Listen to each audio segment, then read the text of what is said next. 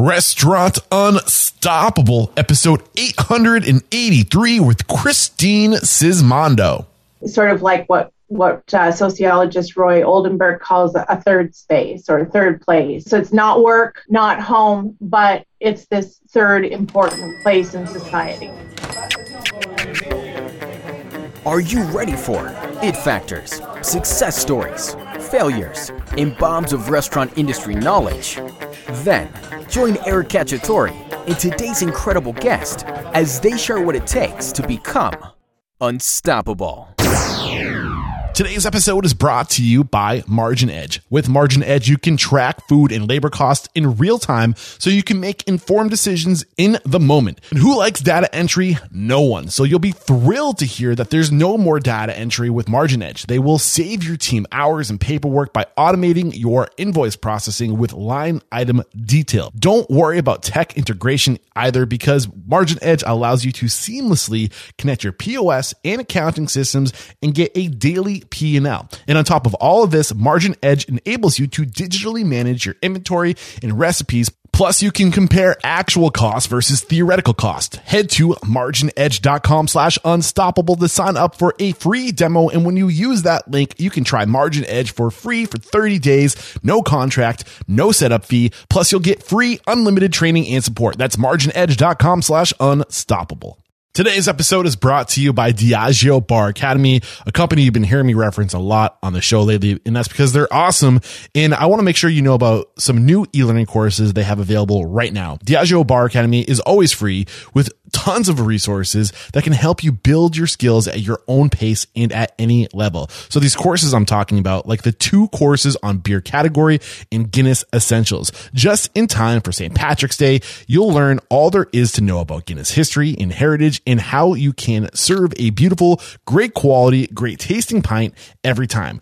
Learn about different beer styles and even how to enhance your guest food experience with pairings. Or if your restaurant leans more towards the spirits, then make sure you take the interactive course on spirits and food pairings. Knowing what cocktails to recommend for different moments of your guest meal can elevate their dining experience and help you improve your check averages. To learn more about what Diageo Bar Academy has to offer to grow your career, visit www.diageobaracademy.com. That's D-I-A-G-E-O baracademy.com. Become a member and be sure to opt into the newsletter today. It's completely free and you will be amazed at all they have to offer. That's D-I-A-G-E-O baracademy.com.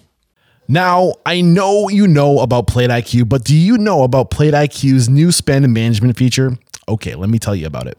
Plate IQ now offers a new spend management feature, which allows you to issue virtual or physical cards directly with Plate IQ card. With Plate IQ card, there's no credit check, no minimum bank balance, and no personal guarantee required. This feature is great for small restaurants who want to eliminate expense reporting for their employees, but cannot get a corporate credit card issued easily.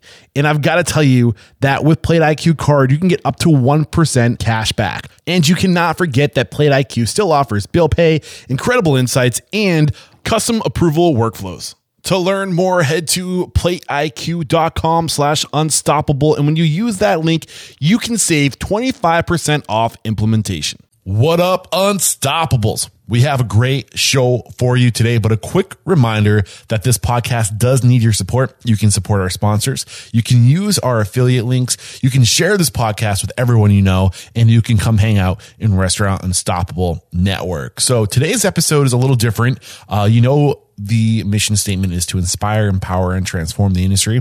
And uh, my mission today with this episode is to really inspire you all and to help you see your restaurant or your bar as more than just a place to feed people, but a place to bring people together and to encourage people to share perspective and to use your restaurant as a place to influence and be a part of the change. And we can do that. The restaurant industry is one of the few places that still exists where people come together just to be together and to, to talk and to share perspective and opinion.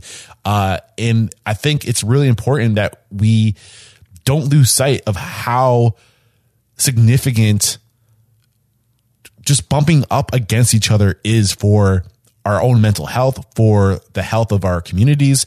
And we can be that place. Uh, so I don't know. I'm, I'm really excited for this conversation. I think you guys are going to really enjoy it. So basically who I'm speaking with today is Christine Sismondo and Christine is the author of America Walks into a Bar. And I discovered this book through interviewing said Moses. Actually, it was in his book, Pouring with Heart, that he quotes Christine a few times regarding the significance that bars and taverns had in the formation of society, especially in America. Uh, and it's kind of my argument that, uh, well, you, you hear this happening right now where the the direction that the hospitality industry and, and all commerce and all business in general is, is being more conscious capitalistic, you know, like conscious capitalism. Uh, what is the purpose behind your restaurant or your business? What is your why? What is the change you're trying to make in the world? And and these people that have overarching missions that pull on the strings of hearts are the ones that are really kind of catching foothold and uh, the, the, the, these are the places that your patrons want to go and be a part of and support. Uh, so that's the argument is that we're moving in this direction, but it's, it's my argument that we've always been this, that the hospitality industry has been lobbying for social change as far back as it exists. And we're kind of going into the history of the hospitality industry, specifically bars and taverns and diving into the role they've played since the 17th century uh, and even beyond that with the Romans. So it's a really kind of fun conversation. And I hope you leave today's episode feeling very inspired and motivated to make an impact in your community. So with no further ado, here she is, Christine Sismondo. With excitement, allow me to introduce to you today's guest, author of America Walks Into a Bar, Christine Sismondo. Christine, are you feeling unstoppable today? Absolutely. Despite uh, having a slight Moderna hangover, I feel oh. great. well, thank you for making time with us. And I'm really excited for today's conversation. I first discovered you in said Moses' book, uh, pouring with heart where he kind of references your book in the history of bars and the the role bars played in society uh, which i'm a increasingly becoming a history buff i just love learning about our past i I realize the more I learn about our history, the more it kind of gives us a, a I don't know, direction for where to go in the future, right? If you want to know where to go in the future, study your past, and there will be a lot of uh, questions answered, in my opinion. And it was it's just amazing to know how much influence the hospitality industry. I'm going to generalize and say the hospitality industry, bars, restaurants, the influence it's had on pol- politics and informing social norms and just transforming society as long as you know American society has been a thing. It's it's really surprising. So what I'm hoping to get out of today's conversation is kind of like a fast forward version of your book, uh, the role that bars and uh, taverns have played in forming society. And by the end of today's conversation, I hope our listeners recognize the influence they have as tavern owners, as restaurant owners, in how much influence they have to form and shape society going into the future. So that's kind of my hope from today's conversation. Uh, before we get into it, let's get that motivational, inspirational ball rolling with a success quote or mantra. What do you got for us, Christine? Um, I should probably explain it later, but I'll just explain. I'll just say it. it yeah. You know, no matter what your problem is, um, no matter how hard you think it's going to be to solve, just go to the bar. Somebody there will help you solve it. Mm, get into that. Dive, pull back the layers. Why is that your, your choice of quote today? So, um, when I used to work at a local tavern, I was always blown away by, you know, how often somebody's problem seemingly absolutely um, overwhelming and beyond anything that they could do they'd go into the bar and they'd just start talking about it casually and someone would be like oh my neighbor is moving out. You you know you should check out their apartment or you know i know somebody who's hiring for that thing or whatever the thing would be. There would often just be this organic solution that would come out of nowhere. And i i mean when I, looking back on it it's not as surprising as I thought it was. I mean, you got like 25 people from diverse areas hanging out in a space. Somebody can help somebody out. Yeah. Even if it's just a place to go to talk about what's going on in your life, right? Just a, a place to get it yeah. out. To, to whatever is internalized to, to put it to words and to share it with people and to have conversation around it and people to, to, to, offer feedback and perspective it's a place to go to, to to get what you need as a human being community and and a place to feel like you're a part of something greater, right? What are your thoughts as I say that? Yeah, absolutely. I mean, that was one thing that um, really got me interested in working in this field and to, to write in writing about um, the history of these sort of spaces because um, and i think it's right to include bars and restaurants kind of in the same category especially when you're looking at history because you know in the early days so many of the bars that we're talking about would have been called taverns and they also would have had food and some of them would have had places to sleep but for me, it was, you know, working in a, a local kind of place that became my local, and I would drink there even after I stopped working there. Um, and, uh, you know, it was this sort of amazing little community center that nobody had funded or set up or, you know, de- designated. And I would remember, uh, you know, people, there was one guy who he had, you know, become unemployed and he'd been a regular for a long time. And you just have the, the chef come out and say, "Oh, I made a steak by mistake. Would you like to eat it?" You know, that kind of thing. This really informal sort of helping each other out thing that people would do, and that's what got me interested in finding out whether or not this was just like I was working in this unicorn space that was wonderful, or whether there was a history of this in the past. And it turns out, of course, there's a really long history. So, this. what do you mean by a history of this? I, I know you just kind of explained it, but really right. distill that for us a history of this so I guess the, the reason that I would use this and and you know uh, is I'm collapsing a lot of things in there together because on the one hand I'm interested in uh, spaces, public drinking spaces, as and dining as well as places where communities can kind of informally come together, get to know each other, help each other out, um, sort of like what what uh, sociologist Ray Oldenburg calls a, third space or a mm-hmm. third place. Um, and then, it, so it's not work, not home, but it's this third important place in society. The second part that I'm interested in in general when it comes to bars is the power it has to kind of transform politics and yes. to make progressive change in other ways.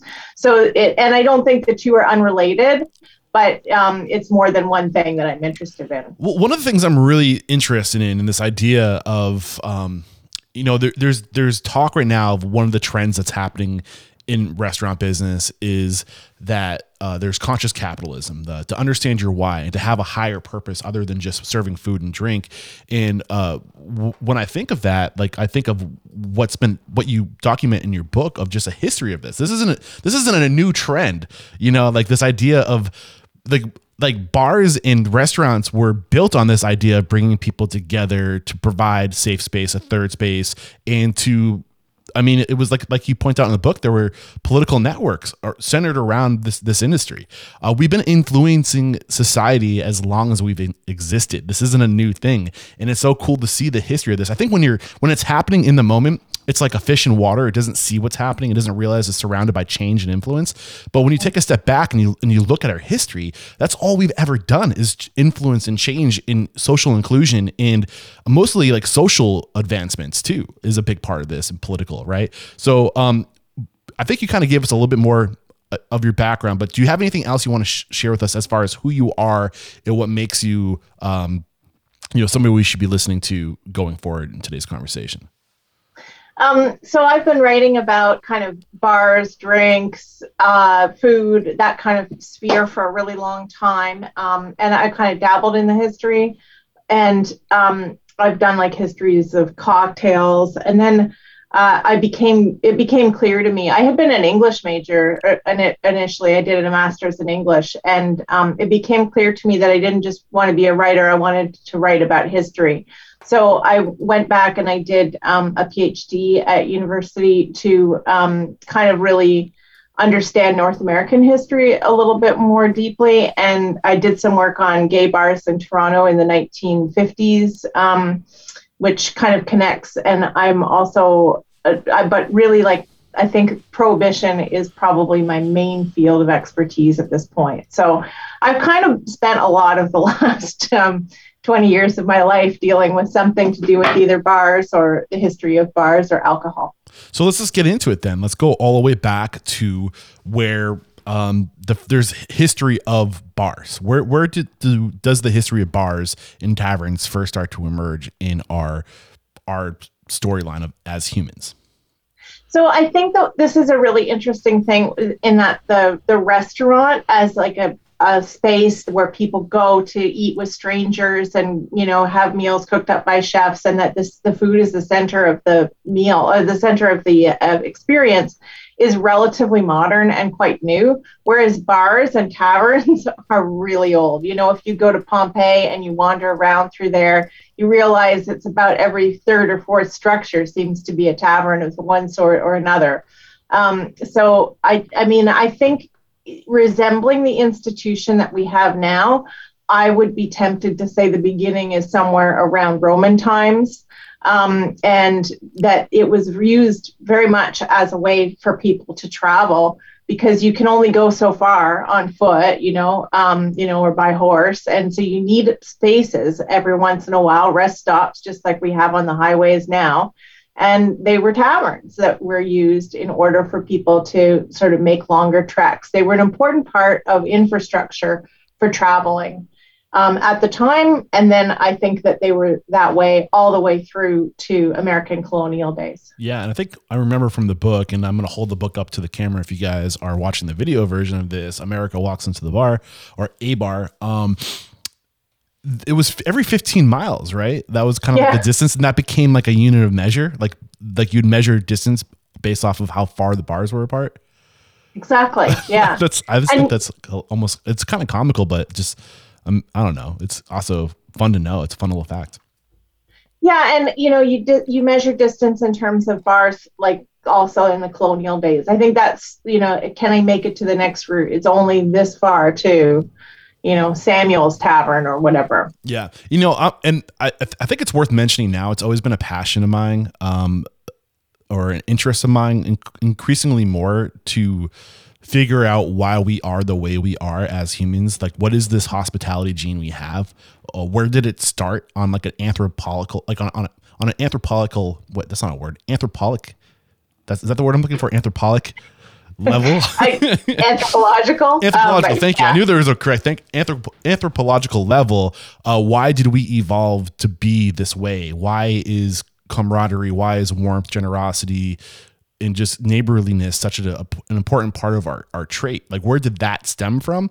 Um, so I would love to go deeper into that. If you know, if you have any leads for me, feel free to let me know. If anybody's listening to this who who who who knows of somebody who's taken it beyond or before the Roman times, uh, to see how we got to even that point. I just want to put that feeler out there because I would love to dive even further back into our history. But have you read? I'm I'm going to forget the name of the author, and I, it's just on the. I don't have it right behind me, but it's the one uh, that's been released within the last 12 months, and it's how we stumbled our way into civilization. Is the subtitle? oh no! I mean, I've read uh, *Sapiens*, which is um, basically like a, a history of sapiens and like how we got to where we were. But I, I'm really interested in the the elements of just hospitality and, and warmth and generosity and uh, just neighborliness. Like, why is that a part of who we are, and what does that? How does that manifest in different cultures? You know. I'll um I'll definitely get the title of that book to you yeah. and as a resource for anyone who's interested in it. But I mean, I think that for for me, I think what's interesting about this, there has been a fair bit of work done on it, largely through people who have studied the origins of beer. You know that the fermentation of grain and the storage of grain in that particular way um, kind of accidentally led to to groups possibly being even stronger working together because of the way that beer kind of broke down some social barriers. Yeah. So I feel like there is a camp of people who think that alcohol is really a part of our evolutionary. Well, story. yeah, absolutely. And the more we learn, the more that that that camp of people is growing. Like there's a conversation: what came first, bread or beer? You know, what right. was it that started the agricultural revolution 10,000 years ago? And a lot of people are saying, no, it, it was beer.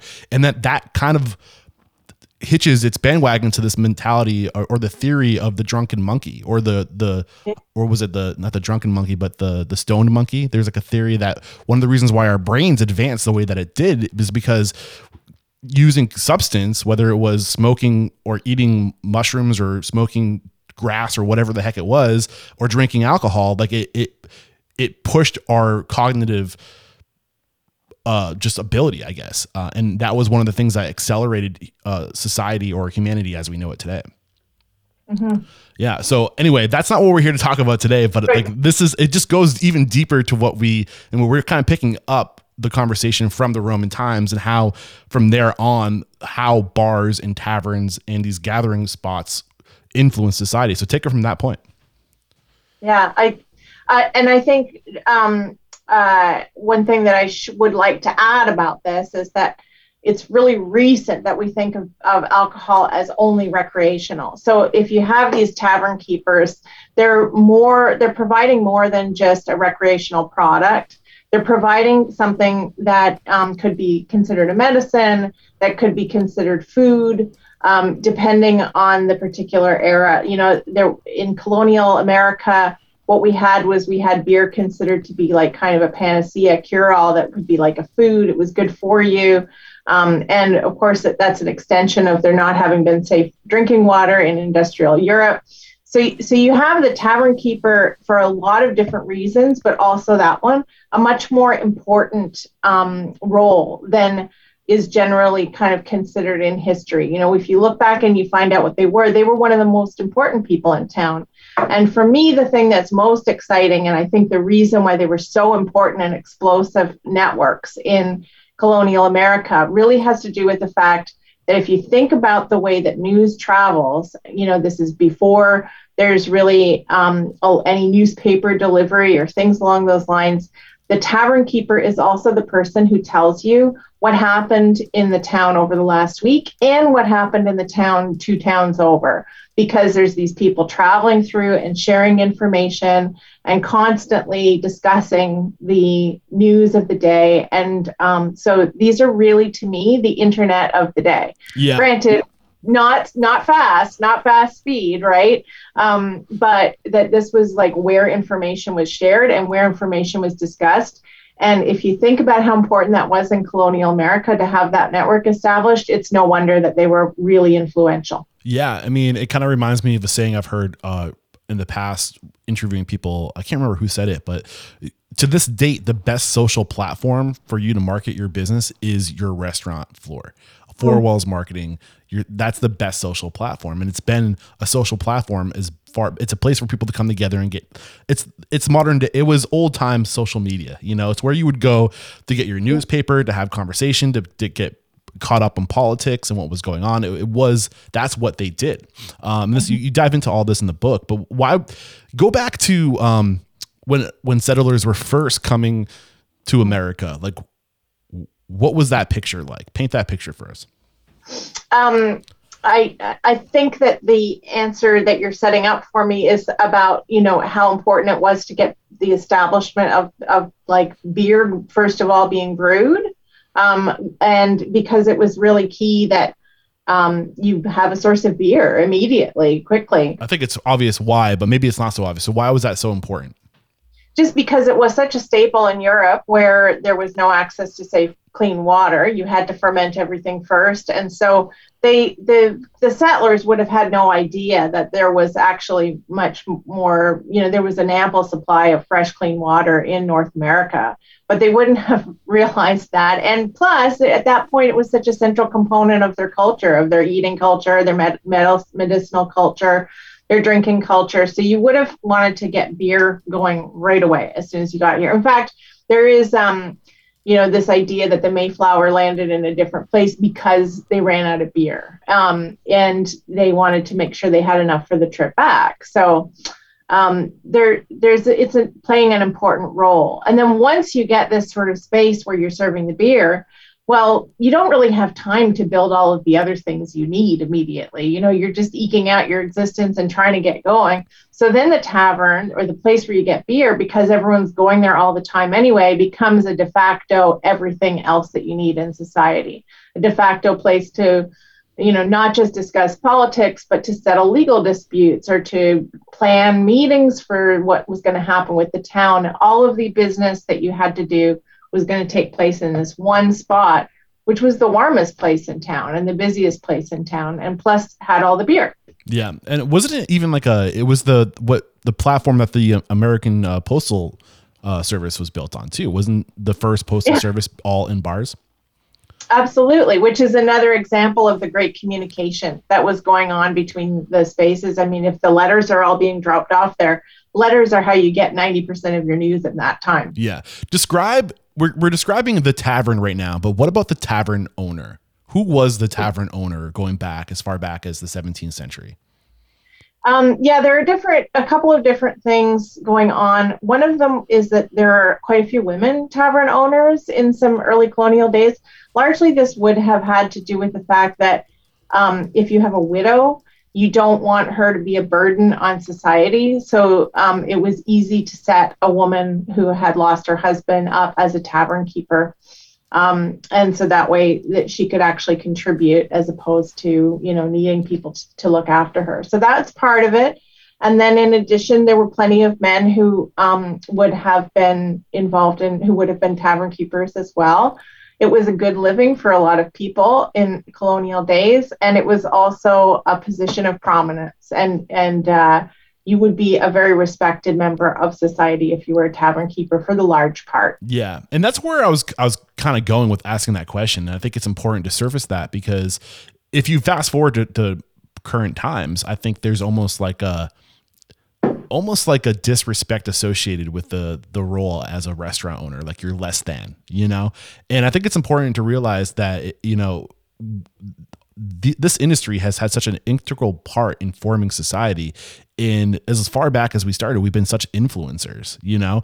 Uh, and this whole industry was almost kind of centered around this idea of influence bringing people together so you could you know influence the the communities. What's going through your mind as i share this well, I was just thinking about the fact that, you know, we, we sort of use the word puritanical, but there would have been no negative associations around the person supplying the beer at the time. You know, that would have been like a positive thing. And I think when people look at it through a modern lens, part of the reason that, um, that that role has been diminished um, over the years has something to do with our increasingly difficult sort of um, complex dealings with alcohol you know, Puritans would not have supported like absolute public drunkenness or anything like that, but they would have started the day with a, a little glass of ale. So, um, you know, at the time, it wouldn't necessarily have felt like a disrespectful role. Whereas, you know, we, you know, things got changed a lot in the, you know, 1900s and, and 1800s in terms of how people think of alcohol. Yeah. Uh, so get into the, a little bit more detail of, of what in your opinion, has changed over time for the the role of a restaurant owner or a tavern owner? Um, why is that a less significant role today, in your opinion, versus when it was then?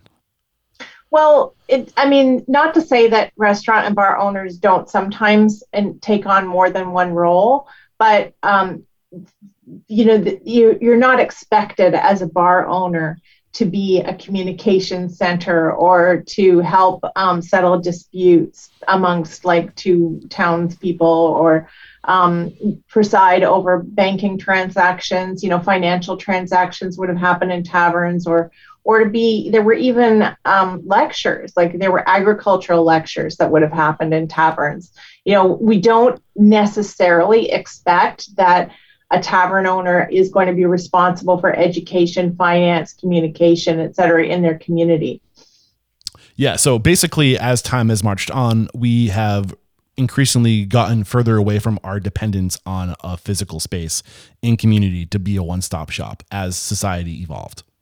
Yeah. And we've stripped some roles away from these people, you know, to, to a certain degree some of them make sense because you know we have banks and we have courts and it wouldn't really be appropriate for the tavern keeper to continue to doing role to do roles like that. But um, sorry to perform roles like that. But um, to some degree we have stripped i think some of the sort of valuable valuable community leadership. Yeah. Um, it's it's almost I can't help but have this image in my mind right now. This idea of of if you look if you, if you think of a pendulum swinging right now, and if what we're describing is the pendulum that swung to the far left, where we needed a spot, a, a central communal spot to serve society, we swung far right, where we are so independent now from community and uh, family, and we don't need each other like we used to.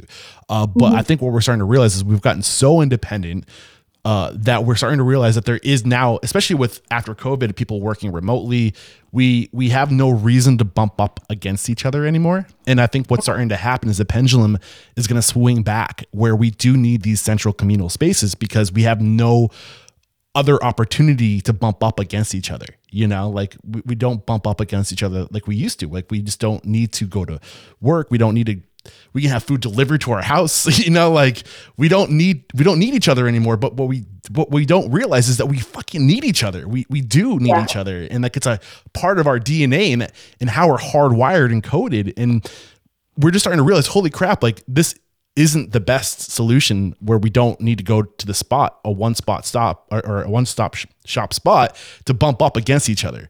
What's going through your mind as I share this? Well, I guess I was thinking of a couple of different things. And one is, you know, as we sort of stripped the responsibilities away from bar owners, I mean, one of the things is that there's an emphasis on bars and restaurants just being like about making money and, you know, do you turn your profits? And and the, it's one of the first things that restaurant and bar owners talk about, which is, you know, markup or, or something along those lines, right? And what's the markup? And, and it's because it's a very difficult business to succeed in. So everyone understands why you need to pay very close attention to the money. Um, but uh, at the same time, you know, we see we're seeing kind of like a a little bit of reform on capitalism when it comes to things like B Corps and things like that that are being established at this point. What is a B Corp that, for people who don't know what that is? Um, you know, you might know better than I do. I, I, my understanding of it is is basically that uh, it's a corporations centered around a social cause that that that you're high, you're held to a higher standard to serve that purpose your mission whatever it might be and it's in writing like you're held to like almost a contract to serve that purpose I th- I like that working definition because I'm we have a fewer we have fewer B corps in Canada and it's not something I'm really comfortable um, saying that I have a, a, full understanding of. But what I what I know is that um, you know, you have to make money to stay alive in any of these things. But I think a lot of them, B Corps are, are sort of aiming towards also being sustainable for a long term and um, deprioritizing growth um, as opposed and prioritizing sustainability, health, health of employees, and things along those lines. And so I think that we're starting to see that to some degree in the restaurant industry too, which is that, of course, you have to make a living. Of course, you have to profit. There's nothing wrong with that but you also have to look at something else as well. Um, just given what we're going through right now in the world, which you know somebody said to me the other day, we're the world's playing for keeps with us right now. Um, that you know we're going to have to change some things. And the second thing that I thought of while you were talking about that was just that I do think that we can see evidence of communication breakdowns in communities, and I think that you know the um, the internet is a you know an absolutely necessity like necess- it's I can't live a day without the internet. I don't know who could. Um, I find it um, it's very important. It's a wonderful wealth of information and resource, but it's not enough. That we do need face-to-face communications with people. We do need um, a different type of conversation because you you know the internet kind of I think this is, you know, it. We I think we all understand this. It breeds a kind of asocial contempt, you know, where people go on YouTube and just say you suck and your opinion sucks and you're an idiot. And I mean, you go to the bar, you don't really say that to people. Yeah. Like, I mean, this is a uh, this is a great place to take our first break to thank our sponsors, and I want to come right back to kind of dive deeper in this direction you're going. Today's episode is brought to you by Margin Edge, a software platform for restaurant people by restaurant people. To be successful in the modern age, you need to be efficient by streamlining your processes and creating automation. Simply put, Margin Edge means data streamlined and insights automated. With Margin Edge, you can track food and labor costs in real time so you can make informed decisions in the moment. And who likes data entry? No one. So you'll be thrilled to hear that there's no more data entry with Margin Edge. They will save your team hours and paperwork by automating your invoice processing with line item detail. Don't worry about the integration either because Margin Edge allows you to seamlessly connect your POS and accounting systems and get a daily P&L.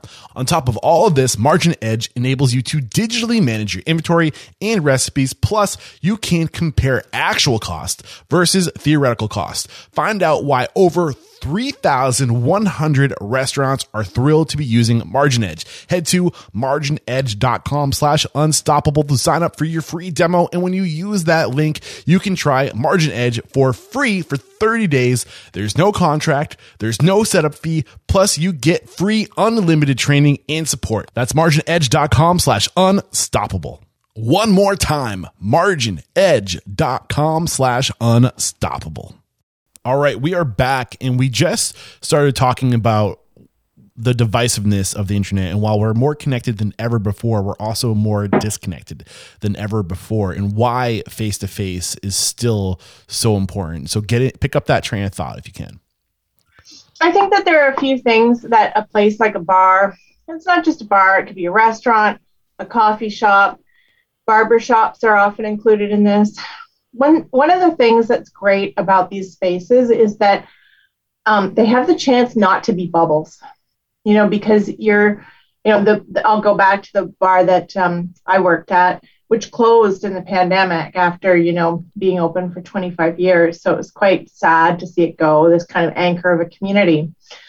But we would, you know, have a, a lawyer, a taxi cab driver, a short order cook, a waiter, you know, all sitting next to each other at the bar.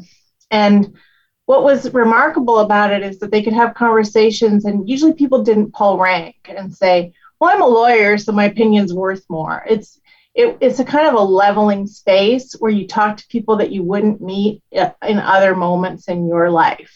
You know, you're not going to meet them on the bus, um, and you're not going to meet them in your office space. So, I think it's a chance to get out of a bubble. Yeah, it's uh so what you're talking what you're referencing I I believe in saying bubble one just social political like classes and two online especially echo chambers where you you the Google and Facebook and all these platforms have gotten really good at selling. And what they're trying to do is predict you and understand you so they can sell to you easier or more easily. Uh, they're, they're segmenting you essentially. So now your experience online is you're in a, you're a, a list, you're a number in a list of people who are like you and they want to surround you with more people like you so you can become more predictable. And it's kind of scary to think about that. And what ends up happening is you only get one perspective online the people like you who share your beliefs. And this kind of reminds me of Simon Sinek in his book, Leaders Eat Last. He talked, are you familiar with the book? No. You're not? So he references what was going on in, uh, DC in Washington. I can't remember. I want to say like the mid 20th century, where uh, air travel became more prevalent. And if you held office if you were a senator or whatever before that time, you would go to DC and you would live in DC and you would raise your children. Uh, if you're a Democrat alongside Republicans and you're forced to get the other perspective, you were forced to, to go out to dinner and have friends who had different opinions.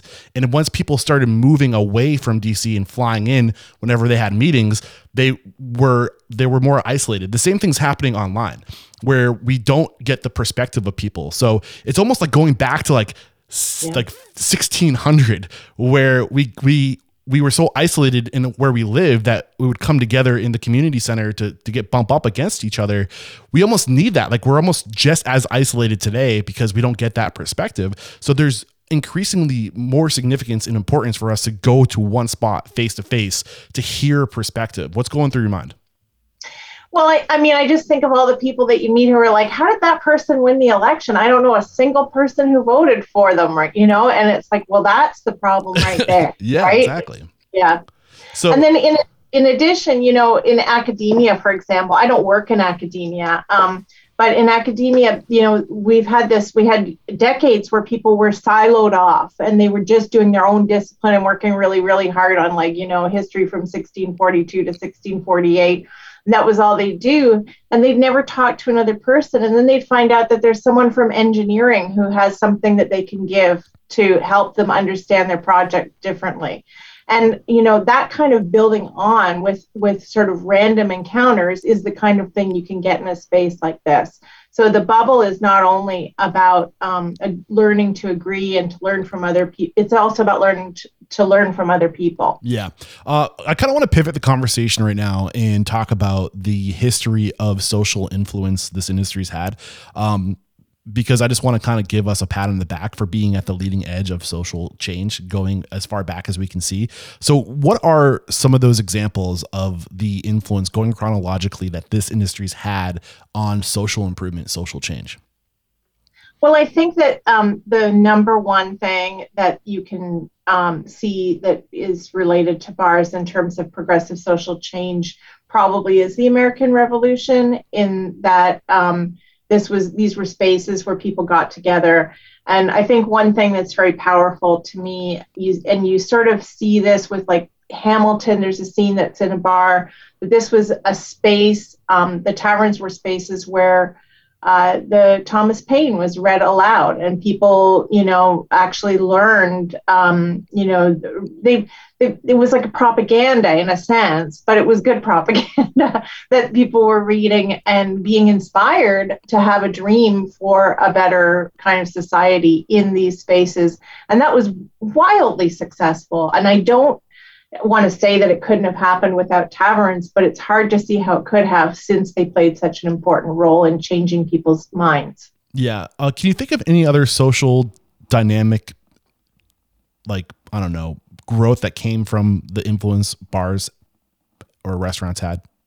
I mean, all through the late 1800s, with the massive waves of immigration, these were really important places for immigrants, not just to get practical things like the thing I was talking about in the beginning. No matter what your problem is, go to the bar, it'll get solved there.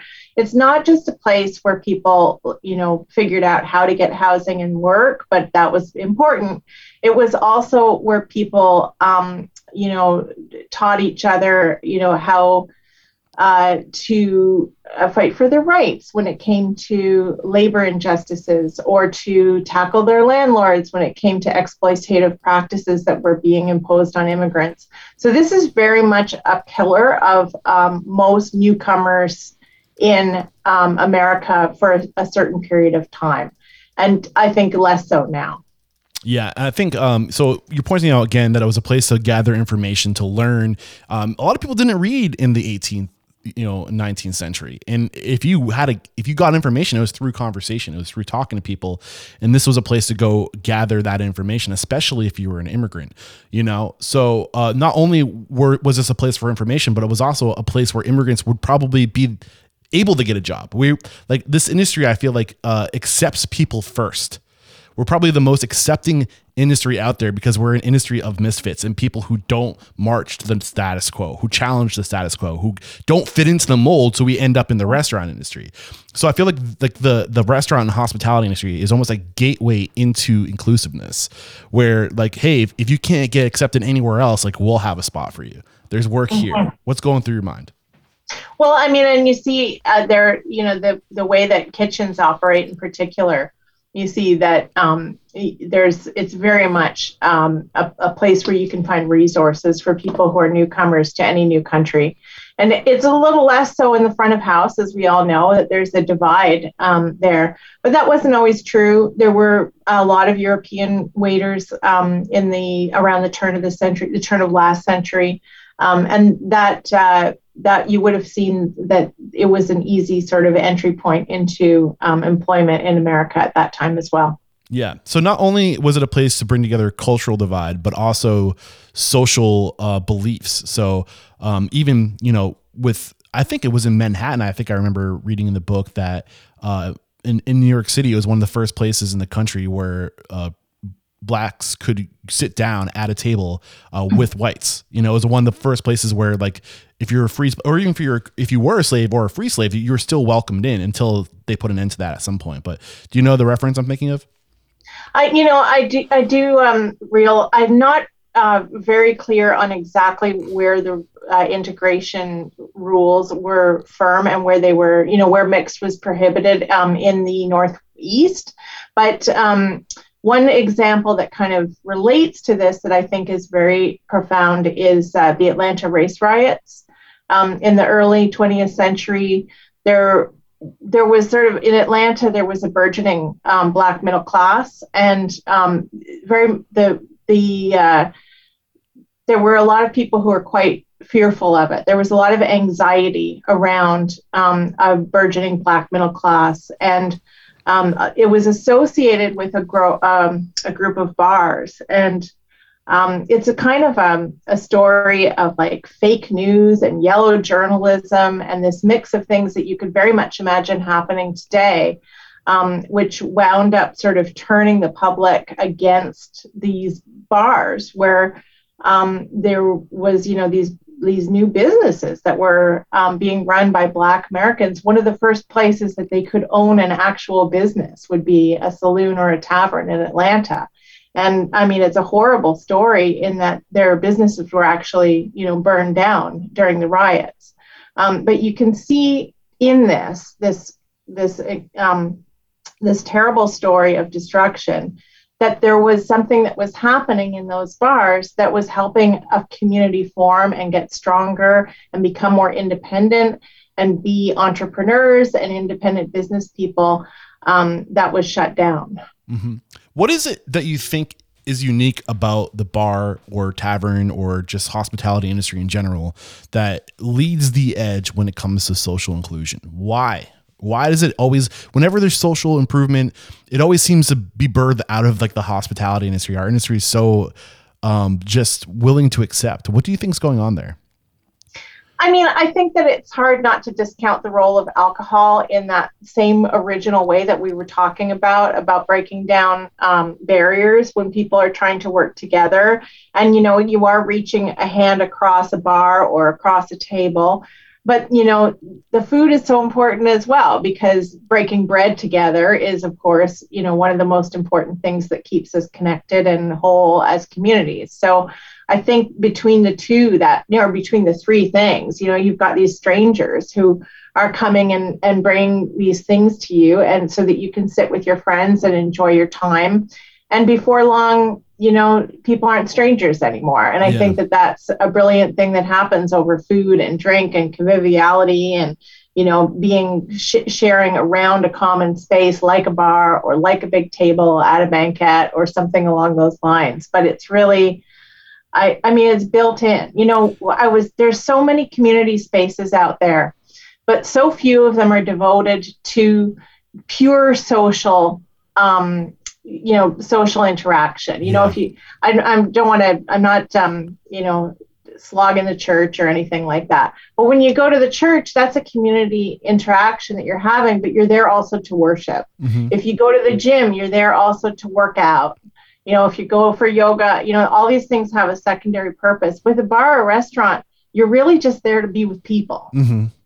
Yeah, I mean, and, the, the thought that's going through my mind, and did I cut you short? You can finish your thoughts. No, I'm okay. sorry. I was droning on. No, it, it kind of reminds me, or just the words that come to my mind are just it breaks down social biases and stereotypes. You're forced to to experience different people for what they are in front of you, and you you begin to realize that these people are a lot like me.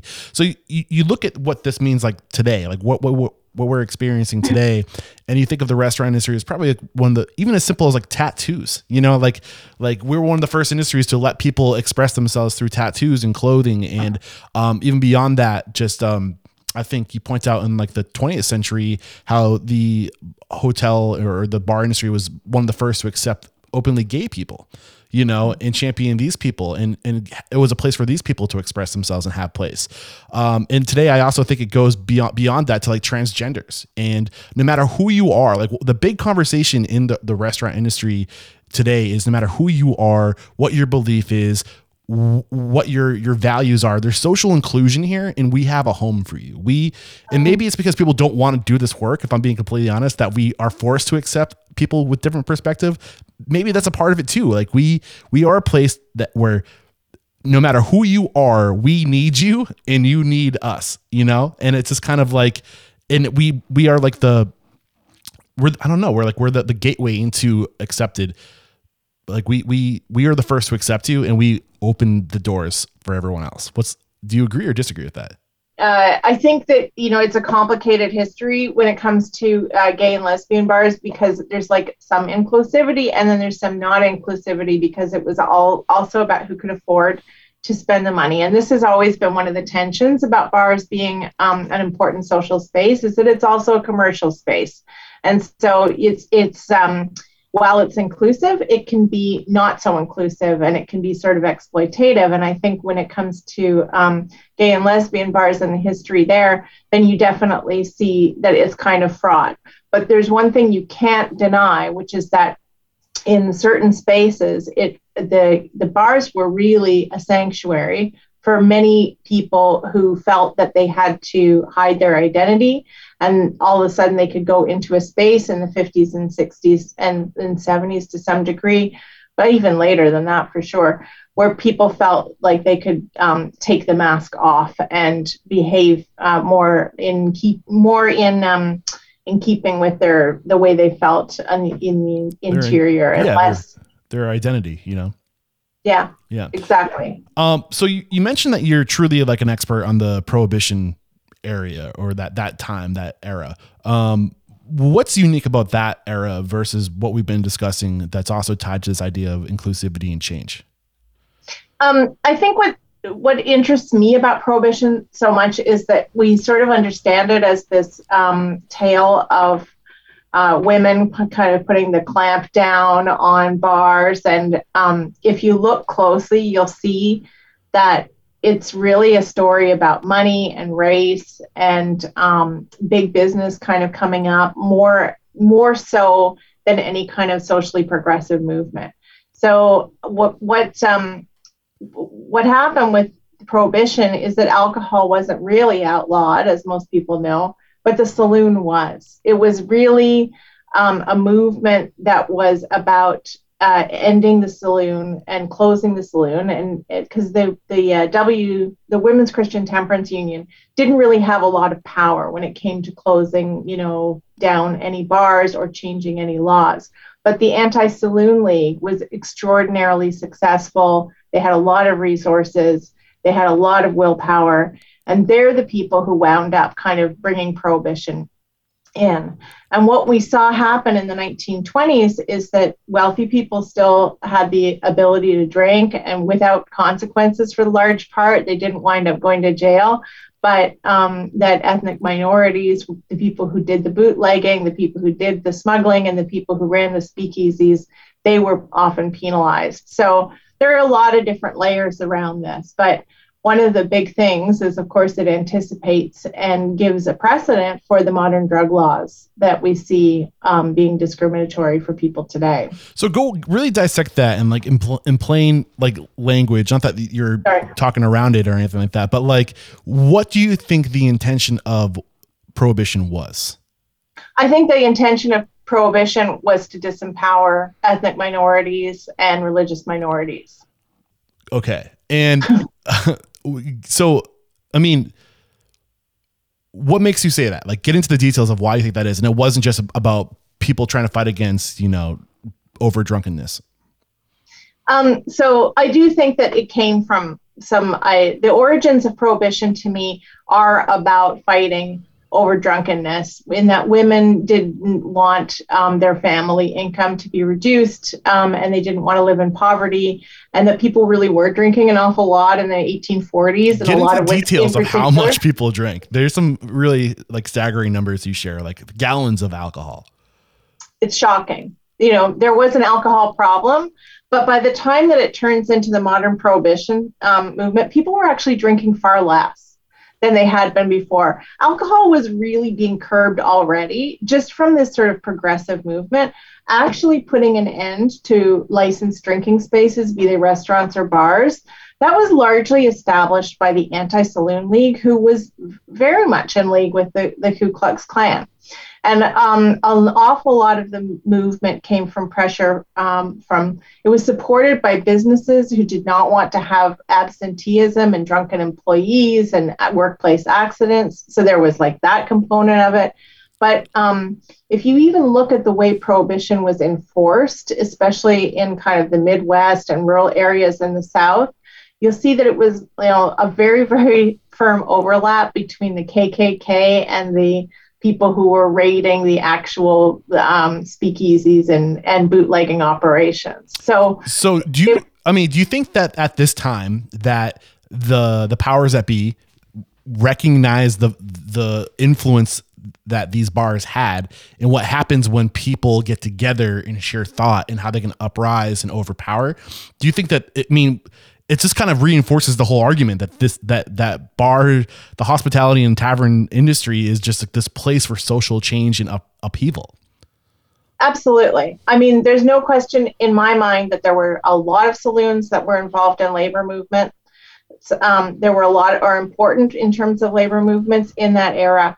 The saloon was an important organizing space for anarchists um, you know at the time. And uh, and if you read the one thing that I was blown away by when I learned all of this was that if you read what the anarchists were saying, it's almost identical to some of the stuff Thomas Paine was saying. Like it doesn't really, it's not that different. They had a. Um, what were the know, similarities? They, what were they saying?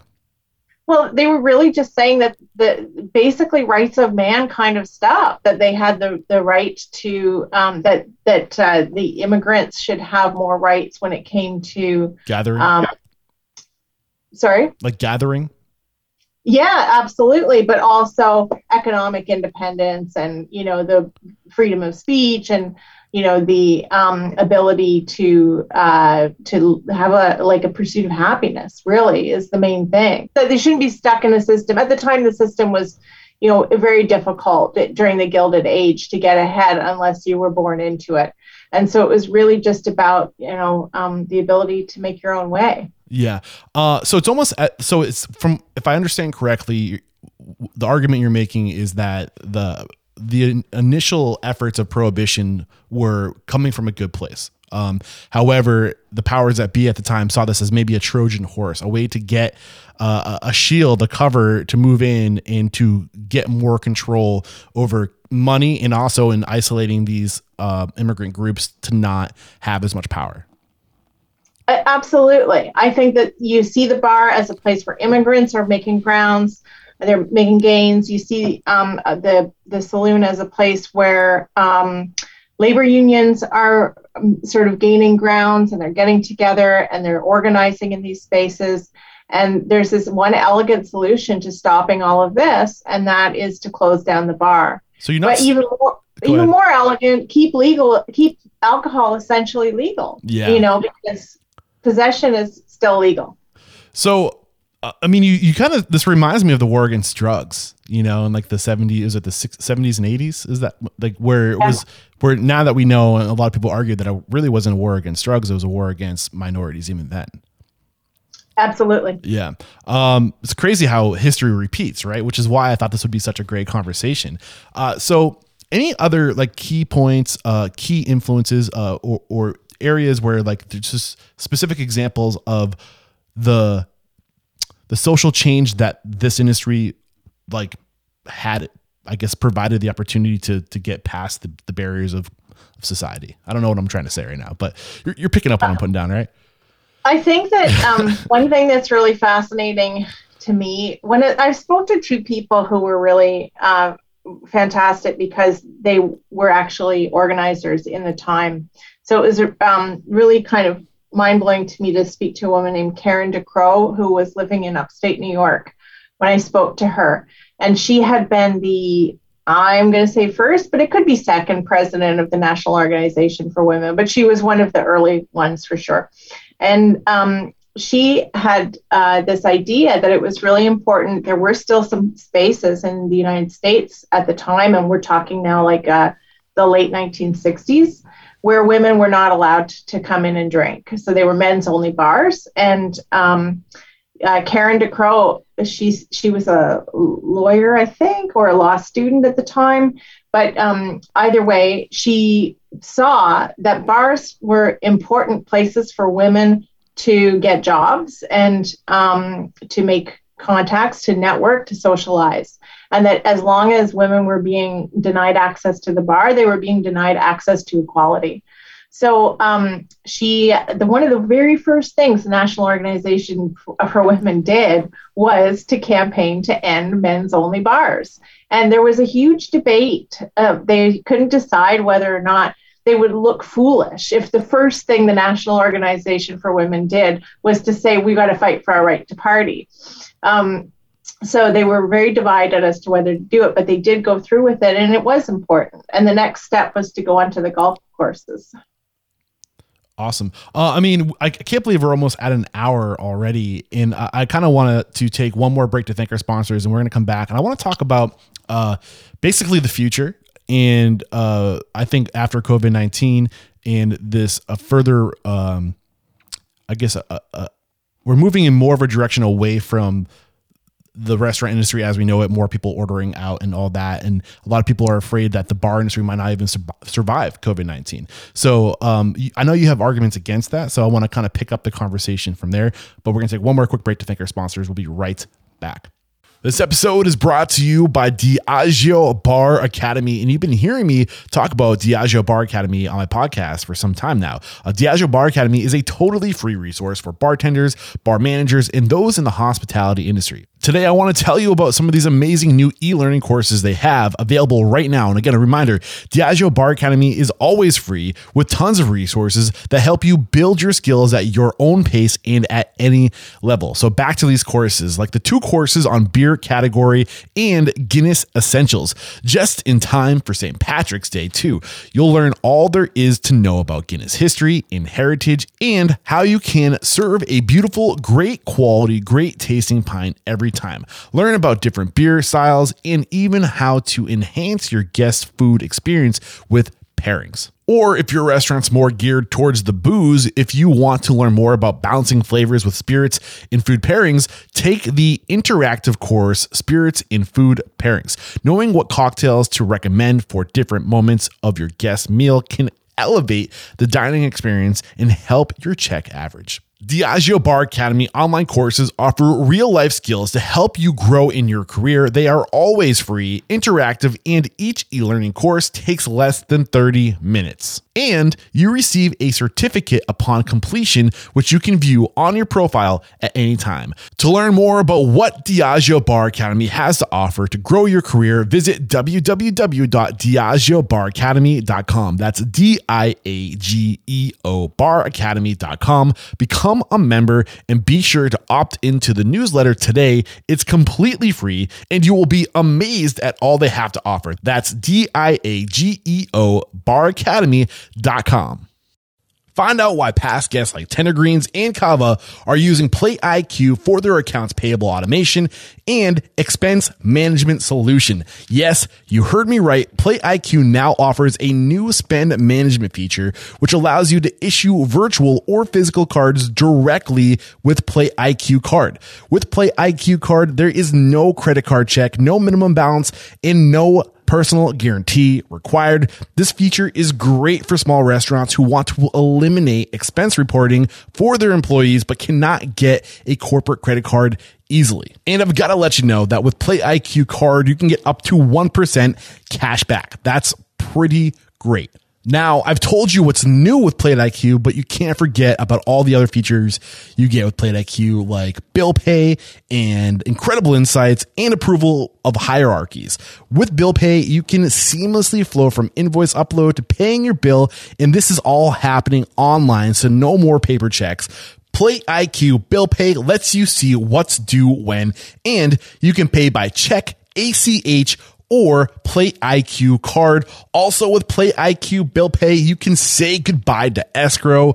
That's right. No more float. In other words, no money leaves your account until it's received by the vendor. We've got to talk about Plate IQ insights too, because I mean, insights are so important. There's insights to allow you to compare spend by item, vendor, time, period, and location. Man, I love some insights. You can even set alerts. For example, if a price goes outside your agreed contract terms, boom, you get an alert. And then lastly, there's Plate IQ custom approval workflows. Only see the invoices you need to, no more duplications of efforts, and no more hunting down approvers. To learn more, head to www.plateiq.com slash unstoppable. And when you use that link, save 25% off implementation. All right, we're back. And um, one of the things I want to talk about before we wrap up today's conversation is this idea that uh, the restaurant industry, the, the bar industry as we know it, is kind of going away because we no longer need physical space to get our food. Uh, as an expert in prohibition where obviously like that the same fear was kind of present then where the, this industry might no longer be what are your thoughts on that statement that with the, the, the current direction we're headed that we may no longer need physical space to come together I think I really like the way that at the beginning you were talking about a pendulum, and I do think that you're that it has to come back. I, I, I would stake everything on this that there is no chance that bars don't survive COVID. Um, and I don't. I know there's some people who will say like the same bars won't survive COVID, and unfortunately that's true. And I think that that's awful. The bar that I worked at did not survive COVID.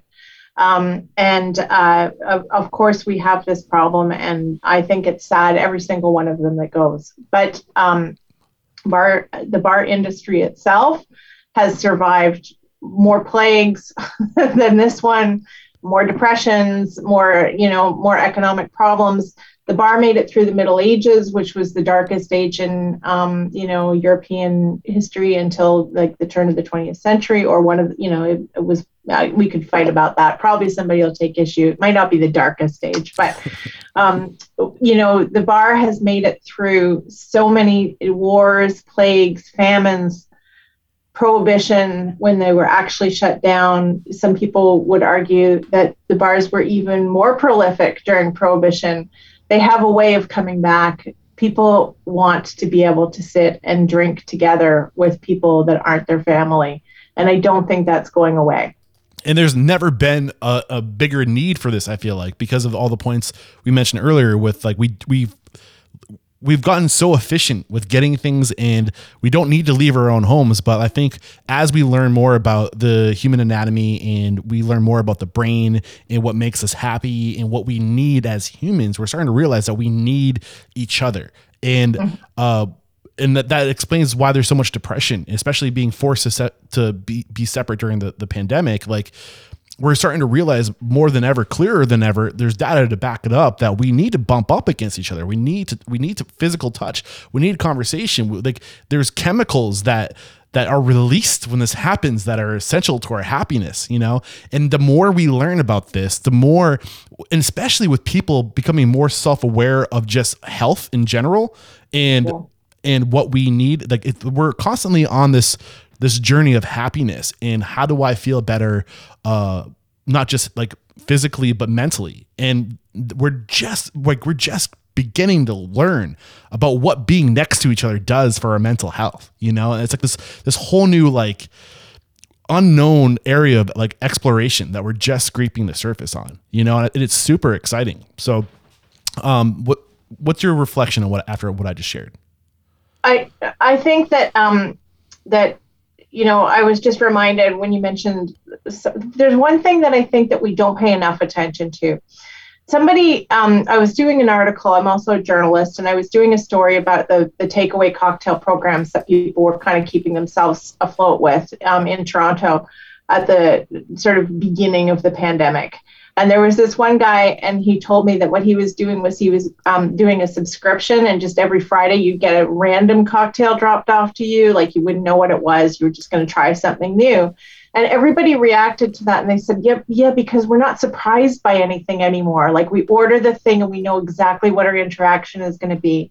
And the whole thing about being in public spaces um, is that you are going to get random things. Even if you go in and you're just ordering a Carlsberg every time, um, there'll be something random that'll happen to you in terms of an interaction with somebody that you never would have expected to meet. And that that thing that um, that surprise, that element of surprise and randomness is something that bars can deliver in spades. Mm-hmm. Um, what about this idea of society, generally speaking, moving in more of a healthy direction where, uh, you know, we're learning more and more about health in general, but we're also learning more and more about how excessive drinking can be bad for our health. What are your, do you think that, we're going to abandon alcohol altogether just because of, of that alone, possibly?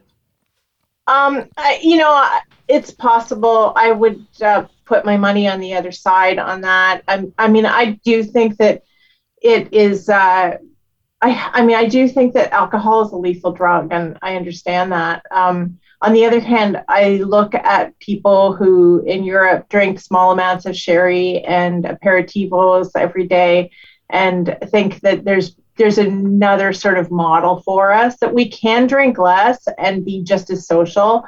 Um, I don't think we need to get rid of alcohol altogether. I, I think that in moderation, that there are a lot of people who have proven over generations that it's not detrimental that it can that you can take more out of alcohol than it takes out of you yes. to drinking in excess to like daily drunkenness where you can't walk and you're just overdoing it yeah absolutely but there's also like you're saying there's a lot of evidence that suggests two glasses of wine a day or a couple glasses of bourbon a day or uh, it's actually good for you you know there's a lot of like health benefits to it. So I think it's a matter of finding that balance.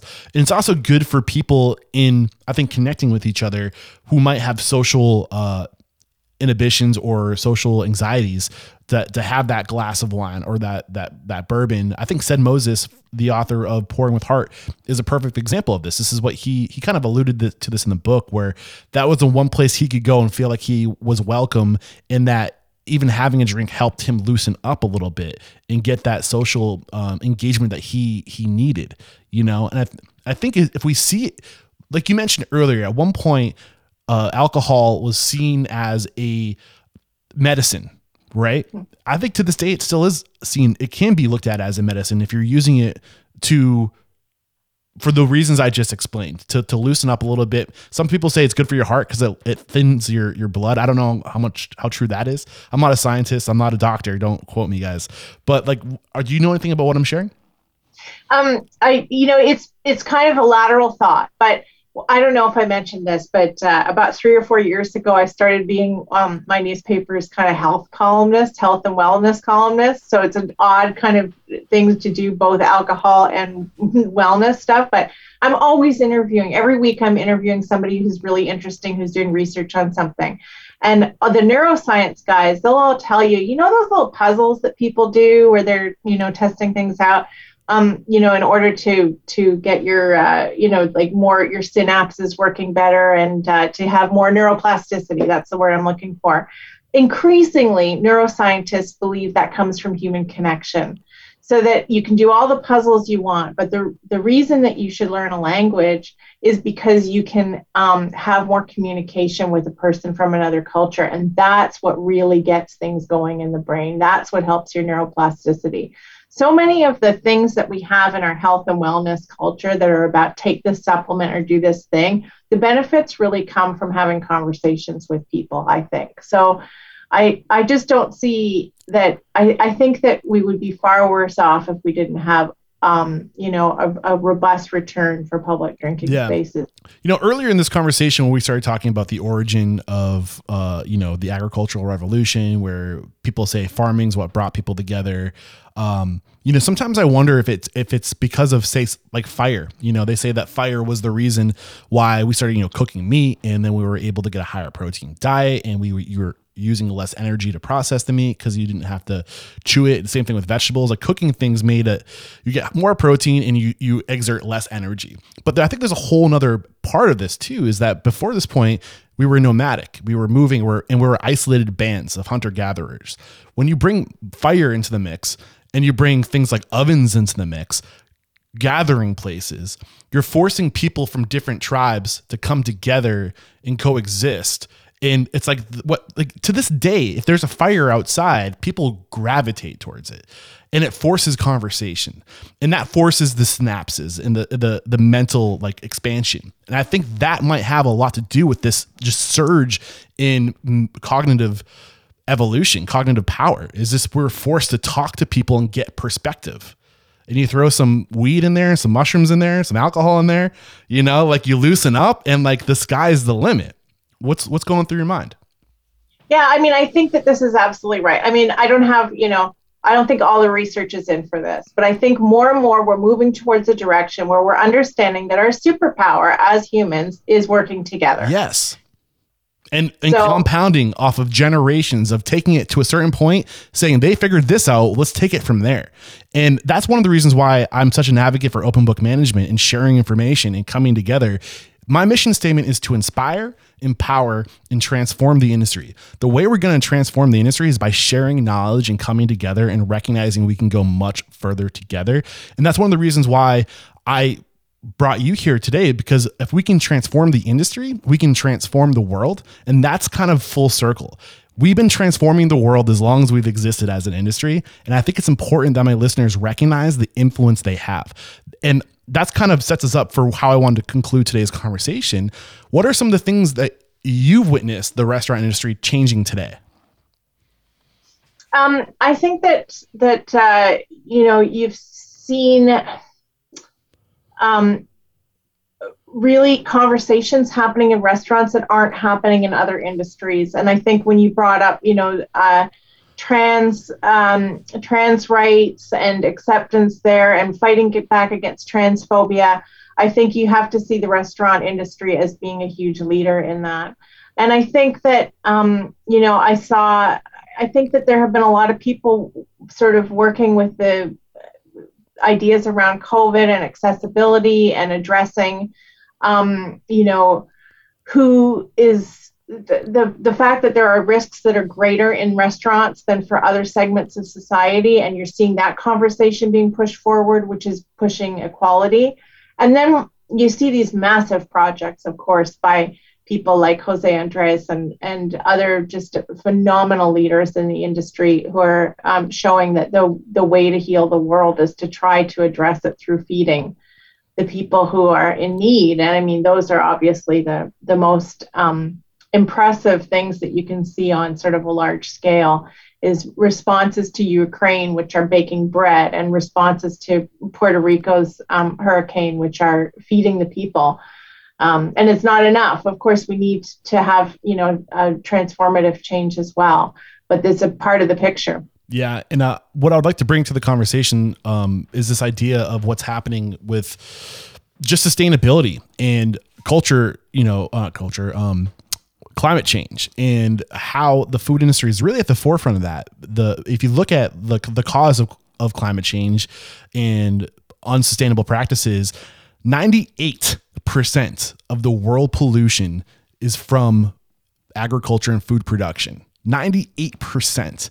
That's crazy, you know? And we are in the business of food production. We are the the the middle point between the production and the end result consumer. If we change our values and our beliefs, the the rest of the world kind of has to follow.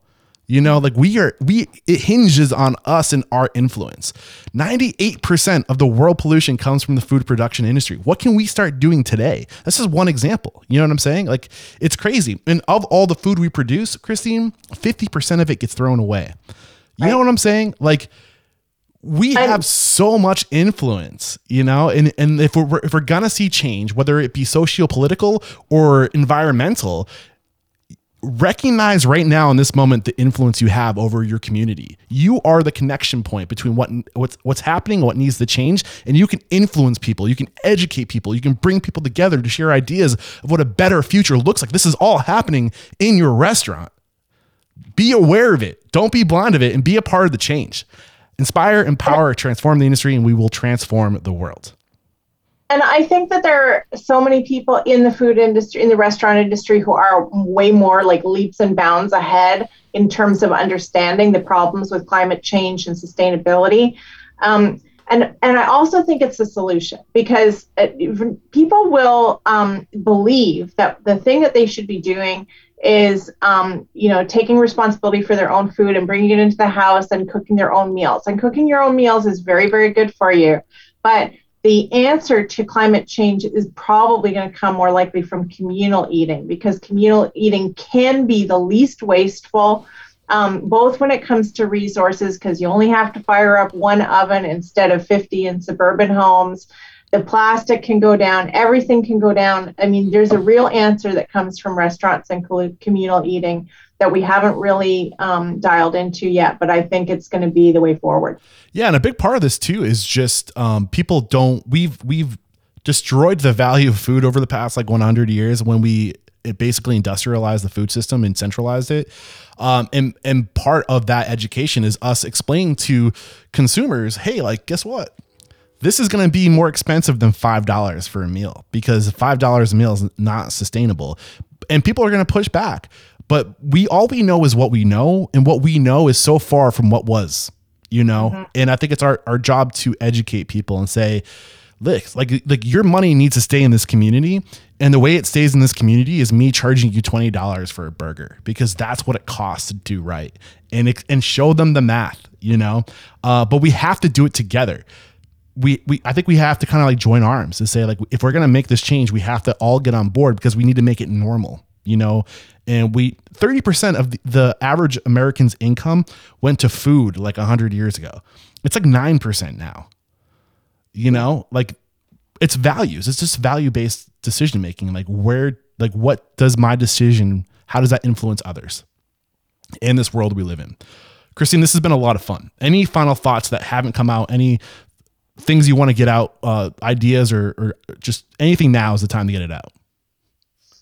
Um, I think that you know it's all sort of it comes together, and it you know we we can see that there are answers that come from you know eating together and drinking together. There are solutions for individuals, you know, and I think that um, it will make us healthier and happier in terms of like our, you know where everyone's worried about mental health but I think if we can kind of imagine that there is something to, I don't want to get in too much into like being an evolutionary biologist because I think there's lots of problems with that. But I think we were kind of meant to eat together, to drink together, to be together. And the reason that you feel better after you do it is because it's it's the thing that we were meant to be doing. And I think that um, it's really the only way forward. We certainly can't just um, have meals in our house delivered to us by Uber Eats and um, go back to watching something on Netflix. You know, we have to to try to be better than that. Yeah. Christine, thank you so much for making time for us to, to dive into some of the details of your book and the history of this industry and how it's influenced society as long back as it as it, as it has existed. Um, I've really enjoyed this. How can we connect with you? How can we find the book? Where should we go? Um, I I think that uh, the book is available at all major sort of Amazon type, um, you know, resources, things along those lines. Um, I have a, a, new book coming out, which I'd love to plug. Which yeah, is called give us some information. Still Life. It's coming in August. Say it one more time. I spoke over you. I want to make sure the listeners hear. It's called Cocktails of Still Life. I'm the writer, and um, there. Well, there are two writers. Sorry, but um, there's also there's this uh, wildly um, talented still life artist who uh, draws pictures or paints pictures of paintings. Um, anyhow, those are both available on Amazon, and um, I think you can find them at uh, good bookstores as well. Beautiful, and uh, it's it's a tradition here at Restaurant Unstoppable. I like to find my future guests by having my current guests call somebody out. So, who do you respect and admire? Uh, maybe it's a restaurant owner, maybe it's a bar owner. You also mentioned that one book that I'm interested in earlier. You said you're going to email me the title yeah. of the book. Uh, who do you respect and believe would make a, a, a, great guest like you made for us today? I think that um, the book that I mentioned earlier, which is a drunk, and I, I this the uh, subtitle I can't remember, but it's something along the lines "How We Stumbled Our Way into Civilization" by Ed, Edward Slingerlands would be a really uh, great person to speak to. I just found it right here. It's drunk. How we sl- how we sipped, danced, and stumbled our way into civilization. Uh, look out, Edward! I'm coming after you. I'd love to get you on the show, and I can't say it enough. Thank you so much for taking the time to join us today. There is no questioning. You are unstoppable. There we go. Another episode wrapped up here at Restaurant Unstoppable. I hope you all found value in today's chat. And uh, special thanks to our guest, Christine Sismondo, uh, for diving into the history of taverns and bars and their significance to the formation of society as we know it. And if you're not feeling inspired after that episode, I don't know what to do. Uh, that's what we're here to do is to inspire you to see your, your, your restaurant differently, to let you know you do have influence, you do have impact, and we can change the world with the restaurant industry. I, I, wholeheartedly believe that if we transform the restaurant industry, we transform the world. And we are in a unique place of influence. We can change our communities. If we can each change our communities, that will bleed over to changing the world. I know I sound like a crazy person when I talk about this, but I, I believe it, and I, I need you to believe it too. And that's my role here is to influence you to, you know, see the bigger picture and to to make an impact. So I think we did that today. I think we accomplished that today. And I'm really excited to have more conversations like this. Uh, I, am going to be, be, reaching out to Edward Slingerland, the author of Drunk. I, I don't know about you, but I'm really interested in this idea of taking a more anthropological standpoint in my work, where we dive into the history of us, why we are the way we are. I mean, this whole industry business in general is about relationships. The more you understand people and how they are and why they are the way they are, the better you understand them, the better you're going to be able to understand your people and manage your relationships. That's my theory, at least. And we are in the business of selling alcohol and things that make you see the world differently. I think this would be a really interesting conversation, and I would love to get your feedback. If you think that I'm swinging and missing the mark on this one, let me know. If you think that this would be fascinating content, also let me know. Email me, eric at restaurantunstoppable.com, and let me know what you think. Uh, I also want to let you know and remind you that we are doing a whole series of content right now around onboarding a restaurant operator to a enterprise solution. So if you want to be a part of that conversation and see if this might be the right move for you in your restaurant, come hang out with us every Wednesday at 11 a.m. Eastern time. I'd love to have you be a part of the conversation. All right, that's it for today. Until next time, peace out.